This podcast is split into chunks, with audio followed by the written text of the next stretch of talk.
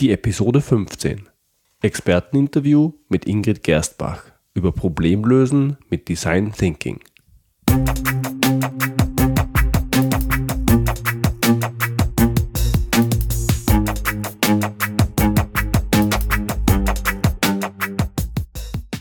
Hallo und willkommen. Ich bin Georg Jocham. In meinem Podcast Abenteuer Problemlösen geht es um eine Fähigkeit, die jeder jeden Tag braucht und die sich bis jetzt jeder selber beibringen durfte. Es geht um das Lösen von Problemen. Dieser Podcast richtet sich an Problemlöser und an Menschen, die es gerne werden möchten.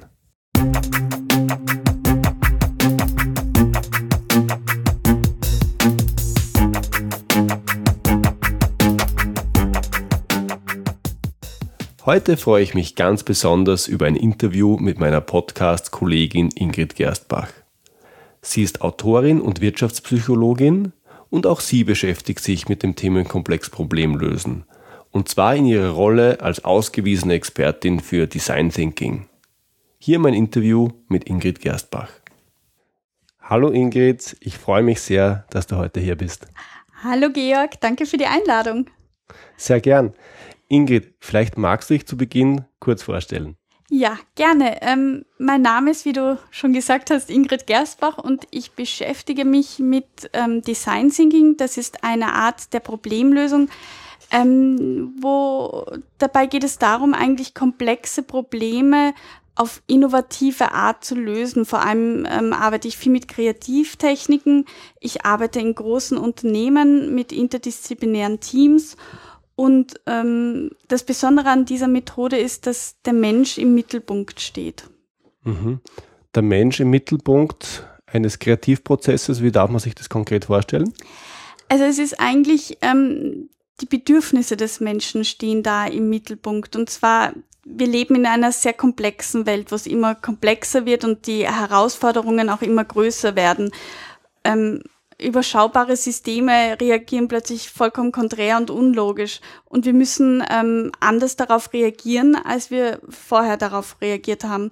Und deswegen, ähm, die Menschen fordern auch andere Dinge, als sie früher gefordert haben. Sie, sie kommen drauf, sie dürfen ihre Bedürfnisse in den Vordergrund stellen. Sie werden, ich würde jetzt nicht sagen egoistischer, aber sie werden selbstbewusster.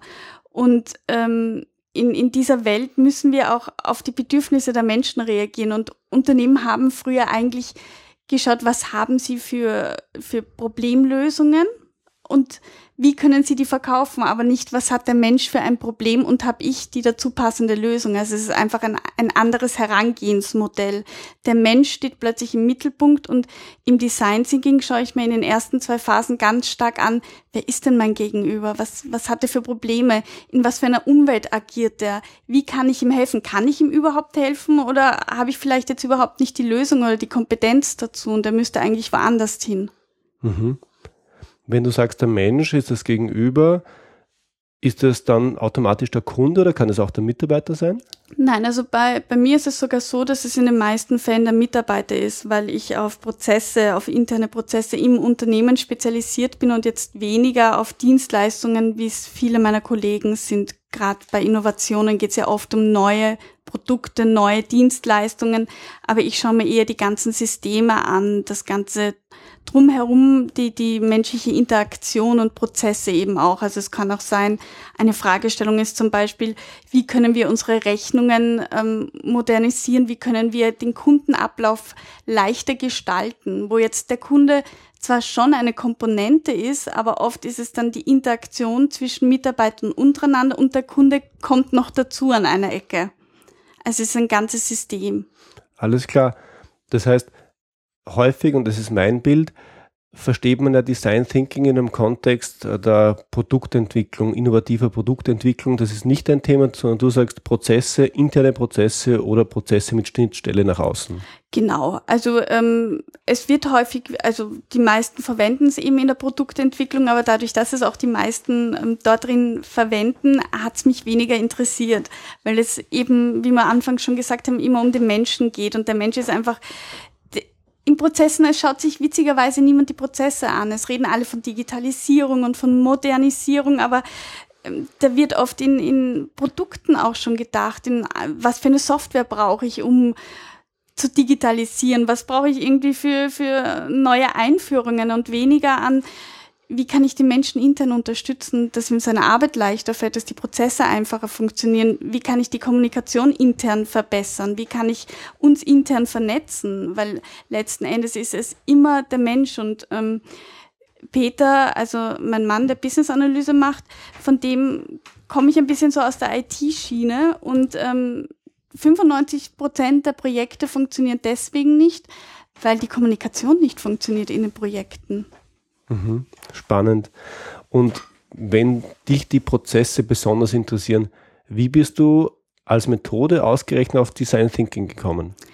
Ich habe Psychologie studiert und da war einfach, mich interessiert das wahnsinnig, wie der Mensch funktioniert, warum er sich so verhält, wie er sich verhält. Und ich habe ähm, mich intensiv beschäftigt mit Verhaltenspsychologie und ja, da war Design Thinking jetzt gar nicht so weit weg, weil es eben darum geht, warum verhält sich der Mensch so, wie er sich verhält. Und aber das Schöne daran ist, und wie kann ich ihm damit helfen? Also oft hört Verhaltenspsychologie auf, warum verhält er sich so und wie kann ich es eigentlich zu meinem Vorteil nutzen?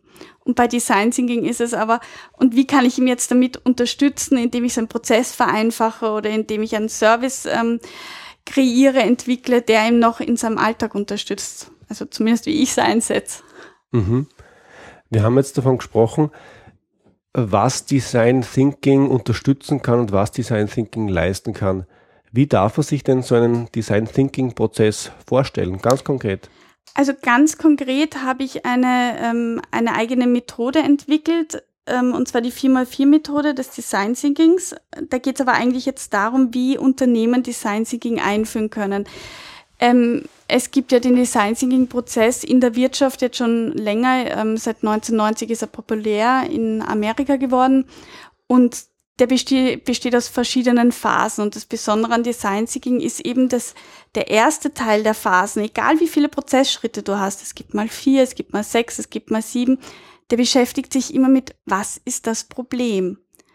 Und dann denken wir in Lösungen, weil wir sind halt von, von Schule und von ja von unserem ganzen Lernalltag dazu getrimmt, zuerst ähm, zu überlegen, was ist die Lösung? Und irgendwie, weil wir schon davon ausgehen, wir kennen das Problem. Aber oft kennen wir das Problem gar nicht. Und das wird so deutlich, wenn man Design Thinking macht.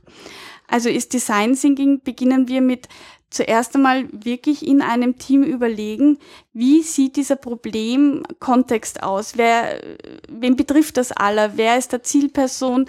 wer ist Stakeholder, wer spielt da einfach mit und versuchen uns in dessen Situation einzuleben, gehen ein Stück in seinen Schuhen, sehen ein Stück die Welt aus seiner Brille, versuchen einmal uns empathisch in ihn hineinzuversetzen, bewusst aus unserer Rolle rauszuschlüpfen, in die Rolle meines Gegenübers, in die Rolle des Zielkundens, den ich habe.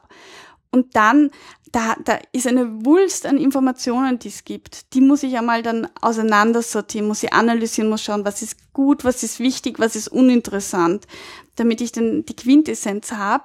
Und am Ende dieser, bei mir ist es die zweite Phase, die Definieren-Phase, habe ich die sogenannte Design Challenge. Also das ist dann wirklich, was ist das Problem? Weil oft steigen wir mit einem anderen Problem ein, als es dann letzten Endes sich herausstellt, dass es eigentlich das Problem ist. Also zum Beispiel ganz häufig kommt mit, ja, wir wollen SAP einführen und wir wissen nicht, ähm, wie wir das am schnellsten und am effizientesten einführen können, sondern schauen wir uns das Umfeld an und ähm, gehen eben in die erste Phase ins Eintauchen und kommen irgendwie drauf, naja, die Mitarbeiter, die brauchen jetzt gar nicht SAP oder irgend sonst ein ähm, ERP-System oder weiß der Teufel was, sondern die, die sind einfach nicht richtig geschult da fehlt vielleicht sogar die, ähm, welche Verantwortlichkeiten sie haben, welche Rollen sie haben. Das ist einfach nicht definiert worden.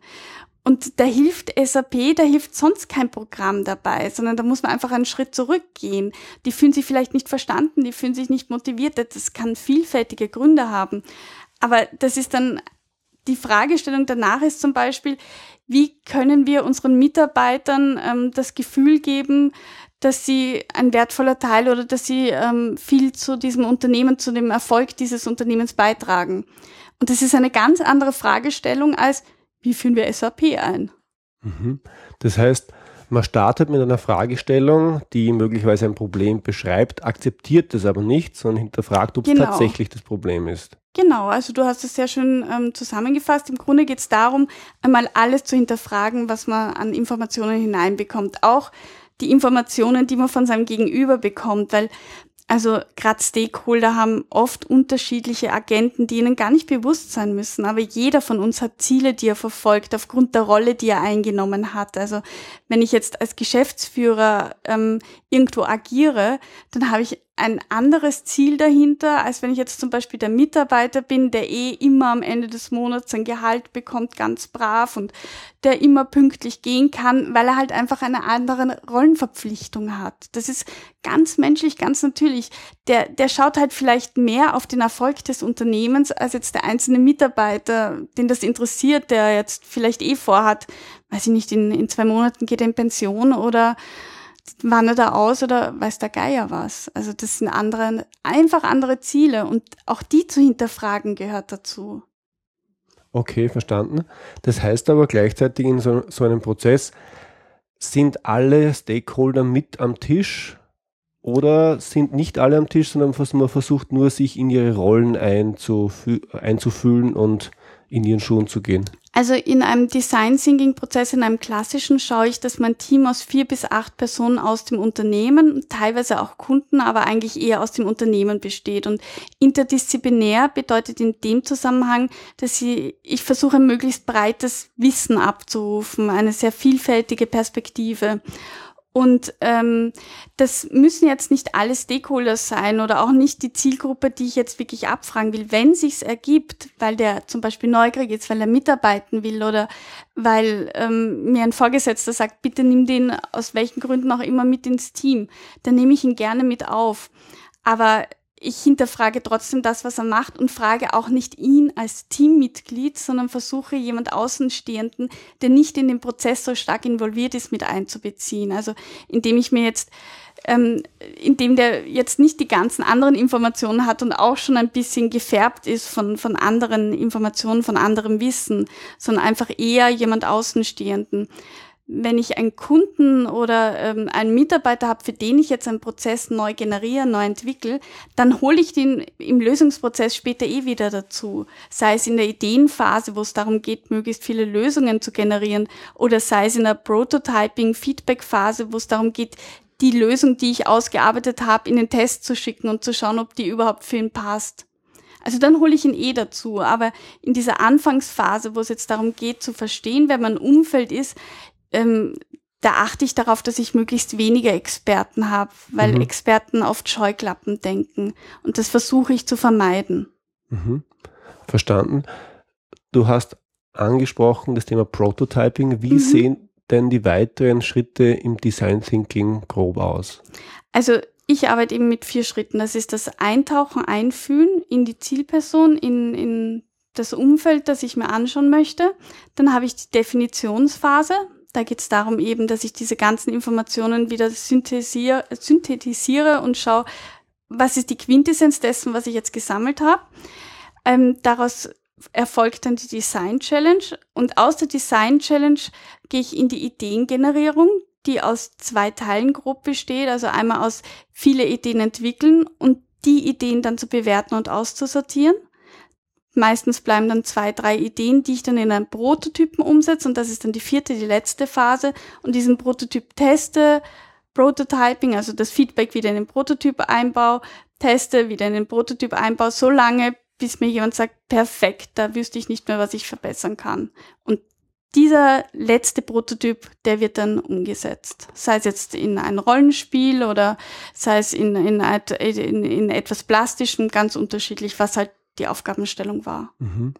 Und Prototyp heißt an der Stelle im Prozessfall, ich beschreibe den Prozess, so wie er sein soll und probiere genau. aus, ob der funktioniert. Genau. Also sei es jetzt, dass ich das wirklich bei einem IT-Umfeld, dass ich den Prozess aufschreibe oder durchgehe oder in einem Programm grob umsetze oder sei es in einem, wenn ich einen Prozess mache, einen Kundenprozess jetzt zum Beispiel, dass ich ein Rollenspiel beginne und, und dort ausprobiere oder ähm, oft ist das Thema Kommunikation sehr wichtig. Da hatten wir mal die Fragestellung, wie können wir die interne E-Mail-Kommunikation verbessern?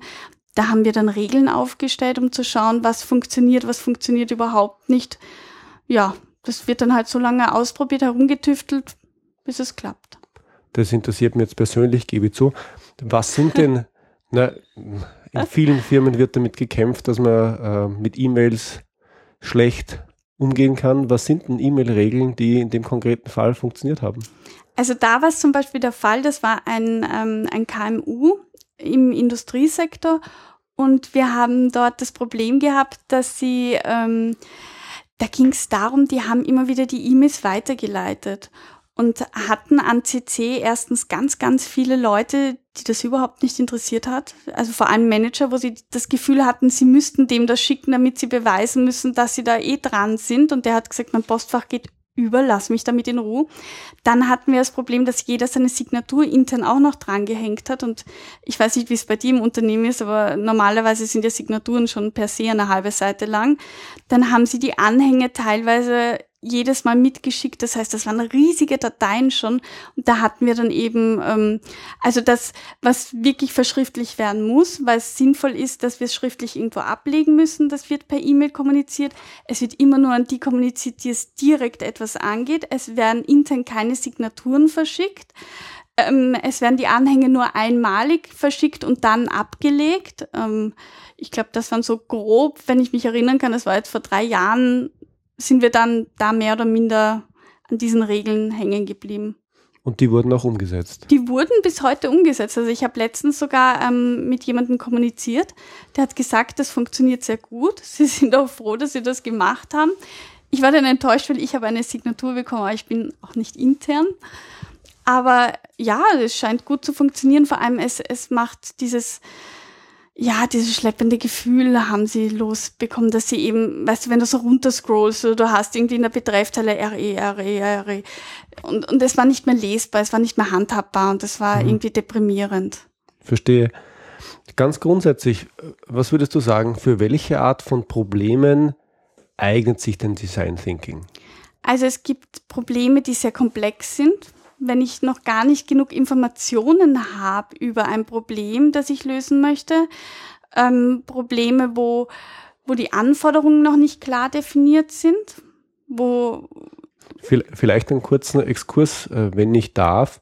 Was bedeutet denn Komplexität? Ich glaube, das ist eins der ja, häufig missbrauchten Worte. Was äh, ist denn in deiner Welt Komplexität? Für mich ist komplex etwas, wo, wo viel Information schon vorhanden ist, aber zu viel fast. Also es ist ein zu viel an Wissen da, das nicht mehr gut sortiert oder eingeteilt werden kann, wo es irgendwie fehlt an, an Kategorisierungen oder Einteilungen, wo der Überblick verloren geht. Das ist für mich sehr komplex, wenn etwas noch nicht genau hinuntergebrochen werden kann oder ein komplexes, also wir sprechen im Design Thinking von Wicked Problems ähm, und das sind dann auch große Probleme, soziale Probleme, wie wie kann ich die Armut lindern, wie kann ich ähm, die Wasserversorgung in der dritten Welt verbessern. Das ist sehr komplex für jemanden äh, in unserer Welt. Das mhm. ist ein, ein Riesenproblem im Grunde, das, das ich nicht lösen kann alleine. Mhm. Mhm verstanden, das heißt komplexe Probleme. Gibt es Limitationen im Sinn von, gibt es äh, Problemfelder, wo sich Design Thinking gar nicht bewährt? Ja. Also das ist, wenn ich ein, eine Lösung schon habe, sei es aus regulatorischen Gründen oft ähm, vom Unternehmen, wo einfach gewisse Rahmenbedingungen per se erfolgen müssen und ich muss mich dran halten, dann kann ich nicht sehr offen arbeiten. Also ähm, Jetzt mal ein, ein Problem aus dem Alltag ist zum Beispiel, wenn ich habe eine Mutter, die ein gewisses Mindesteinkommen hat und ich sage, okay, das ist eine berufstätige, alleinerziehende Mutter und ich überlege mir für sie ein Kochrezept oder ein, ein, wie kann sie möglichst schnell ihre Kinder bekochen, dann muss ich mit einbeziehen, dass die Frau wenig Geld hat. Und dann, das kann ich nicht ändern, diese Konstante. Und dann muss ich das, meine ganzen Lösungen darauf hin fokussieren und ausrichten. Das heißt, da bin ich schon mit Design Thinking sehr beschränkt. Design Thinking per se ähm, ermöglicht Innovationen, aber verspricht keine Innovation. Das ist auch ein ganz wichtiger Punkt. Also etwas muss immer, wir reden von technischer, wirtschaftlicher und menschlicher Machbarkeit. Mhm. Diese drei Komponenten müssen getroffen werden, damit Innovation überhaupt erst möglich wird.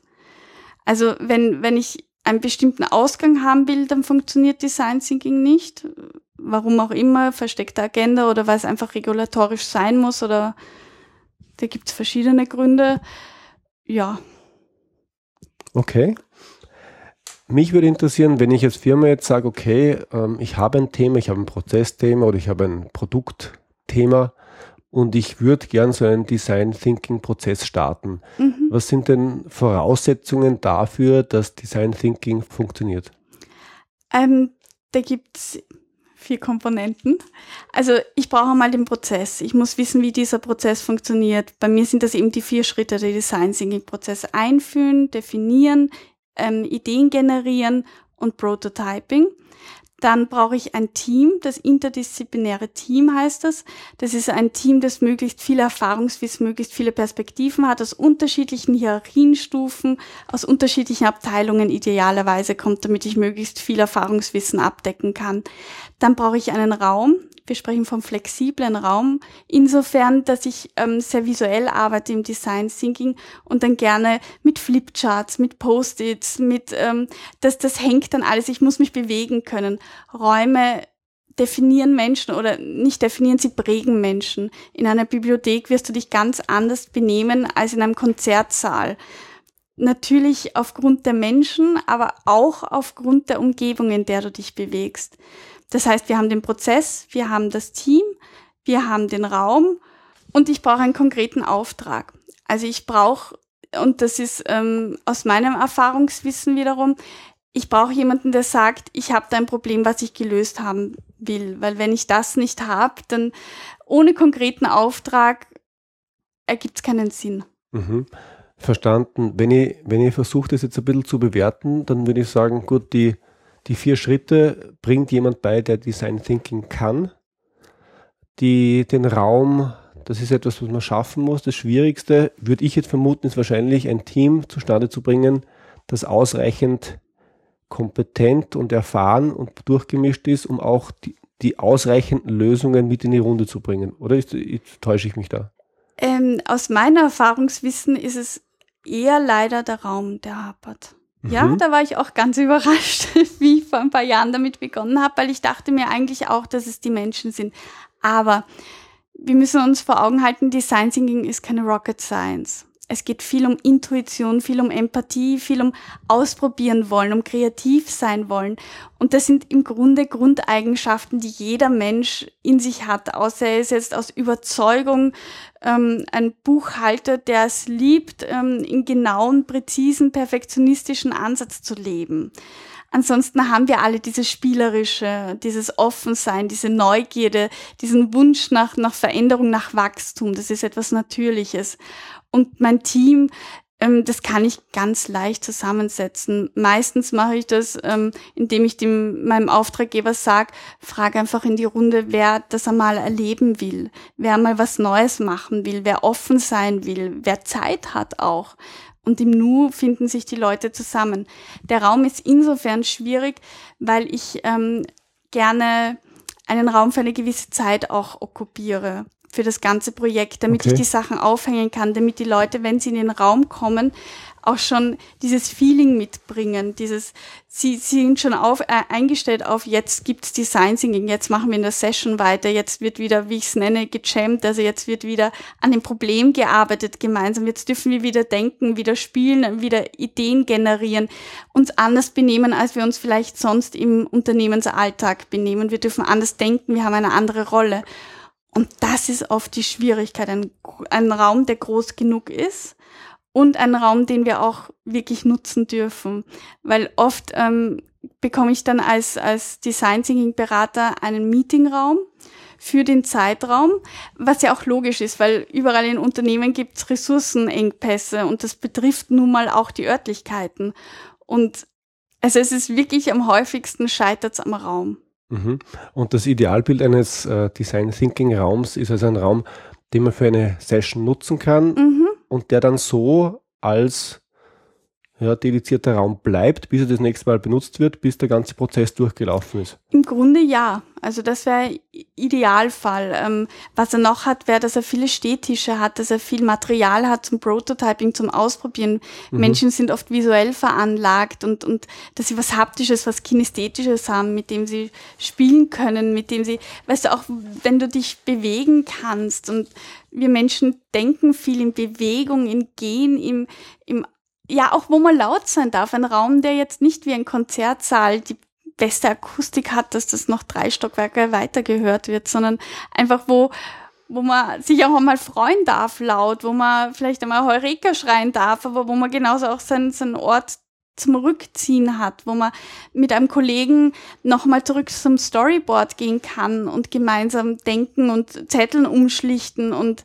ähm, wir arbeiten viel mit diesen selbsthaftenden Notizen, ähm, Notizblöcken, ähm, ja, wo, wo man einfach spielen kann mit der ganzen Umgebung, wo man kreieren kann, wo man umstellen kann, wo die Umgebung ein bisschen, wo der Raum ein bisschen mitleben kann. Ja, liebe Hörer, das ist fast ein bisschen schade, dass das ein Audio-Podcast ist, weil die Ingrid Gerstbach, man sieht, sie lebt das Thema und ich glaube, sie würde jetzt gern aufstehen und Heureka rufen. Wir haben nur nicht den geeigneten Raum dafür, aber sie strahlt es mit jeder Phase aus. Ich hoffe, man hört es auch.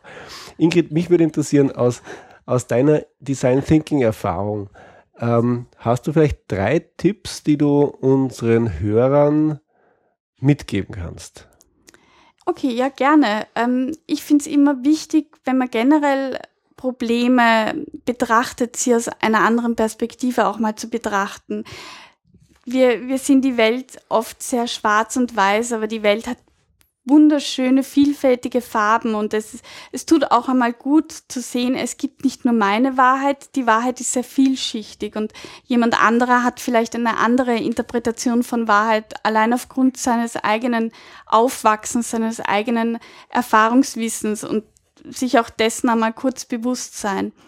Ein zweiter Tipp, der mir selber oft geholfen hat, ist in Analogien denken. Oft liegt die Lösung gar nicht so weit weg, wie man vielleicht meint, dass sie liegt. Oft ist sie eigentlich ganz in der Nähe und wenn man sich Analogien ansieht, wenn man in Analogien denkt, ist sie wieder ganz nah.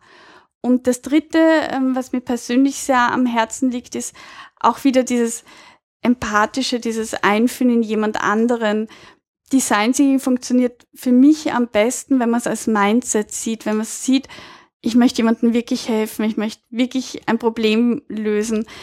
Für mich ist es am schönsten immer, wenn ich äh, nach einer gewissen Zeit meine Kunden anrufe und mich interessiert, ja, natürlich ist es schön, wenn, wenn die E-Mail-Sache funktioniert.